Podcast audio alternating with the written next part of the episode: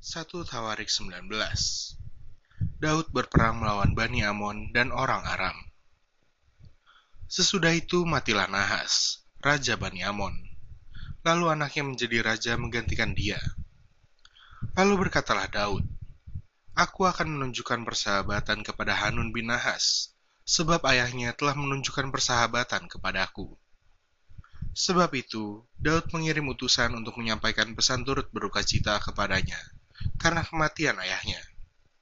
Tetapi ketika pegawai-pegawai Daud sampai ke negeri Bani Amon itu, kepada Hanun, untuk menyampaikan pesan turut berduka cita kepadanya, berkatalah pemuka-pemuka Bani Amon itu kepada Hanun, Apakah menurut anggapanmu Daud hendak menghormati ayahmu, karena ia telah mengutus kepadamu orang-orang yang menyampaikan pesan turut berduka cita?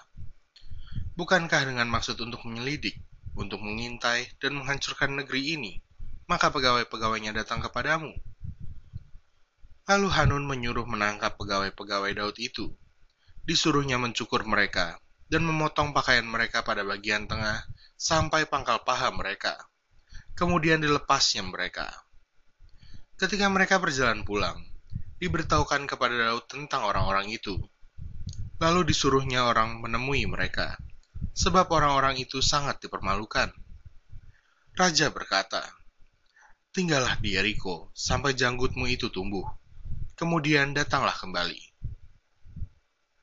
Setelah dilihat Bani Amon bahwa mereka telah membuat dirinya dibenci oleh Daud, maka Hanun dan Bani Amon itu mengirim seribu talenta perak untuk menyewa kereta dan orang-orang berkuda dari Aram Mesopotamia, dari Aram Maaka, dan dari Aram Zoba.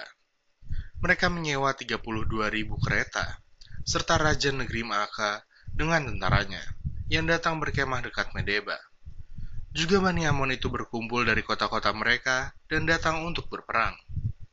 Ketika Daud mendengar hal itu, disuruhnya lah Yoab maju dengan segenap tentara dan pahlawan.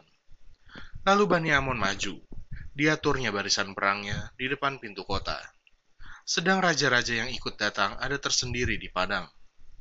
Ketika Yoab melihat bahwa serangan itu mengancam dia dari depan dan dari belakang, maka dipilihnyalah sebagian dari orang pilihan Israel. Lalu ia mengatur barisan mereka berhadapan dengan orang Aram itu. Selebihnya dari rakyat itu ditempatkannya di bawah pimpinan Abisai, adiknya, dan mereka mengatur barisannya berhadapan dengan Bani Amon itu. Lalu berkatalah Yoab, Jika orang Aram itu lebih kuat daripada aku, maka haruslah engkau menolong aku, tetapi jika Bani Amon itu lebih kuat daripadamu, maka aku akan menolong engkau. Kuatkanlah hatimu, dan marilah kita menguatkan hati untuk bangsa kita dan untuk kota-kota Allah kita. Tuhan kiranya melakukan yang baik di matanya. Lalu Yoab dan tentara yang bersama-sama dengan dia maju menghadapi orang Aram itu untuk berperang, dan orang-orang itu melarikan diri dari hadapannya. Ketika Bani Amon melihat bahwa orang Aram sudah melarikan diri, maka mereka pun larilah dari hadapan Abisai, adik Yoab, dan masuk ke dalam kota. Sesudah itu, Yoab pulang ke Yerusalem. Ketika orang Aram melihat bahwa mereka telah terpukul kalah oleh orang Israel, maka mereka mengirim utusan-utusan dan menyuruh orang Aram yang di seberang sungai Efrat maju berperang di bawah pimpinan Sofak, panglima tentara Hadadezer. Setelah hal itu diberitahukan kepada Daud, maka dikumpulkannya seluruh orang Israel. Diseberanginya sungai Yordan, lalu sampai ke dekat mereka, dan diaturnya barisannya melawan mereka. Ketika Daud mengatur barisannya berhadapan dengan orang Aram itu untuk berperang, maka mereka bertempur melawan dia.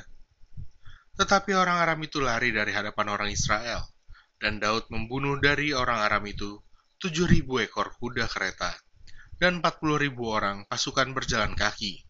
Juga Sofak, panglima tentara itu dibunuhnya. Ketika dilihat orang-orang yang takluk kepada Hadadezer bahwa mereka telah terpukul kalah oleh orang Israel, maka mereka mengadakan perdamaian dengan Daud dan takluk kepadanya. Sesudah itu, orang Aram tidak mau lagi memberi pertolongan kepada Bani Amon.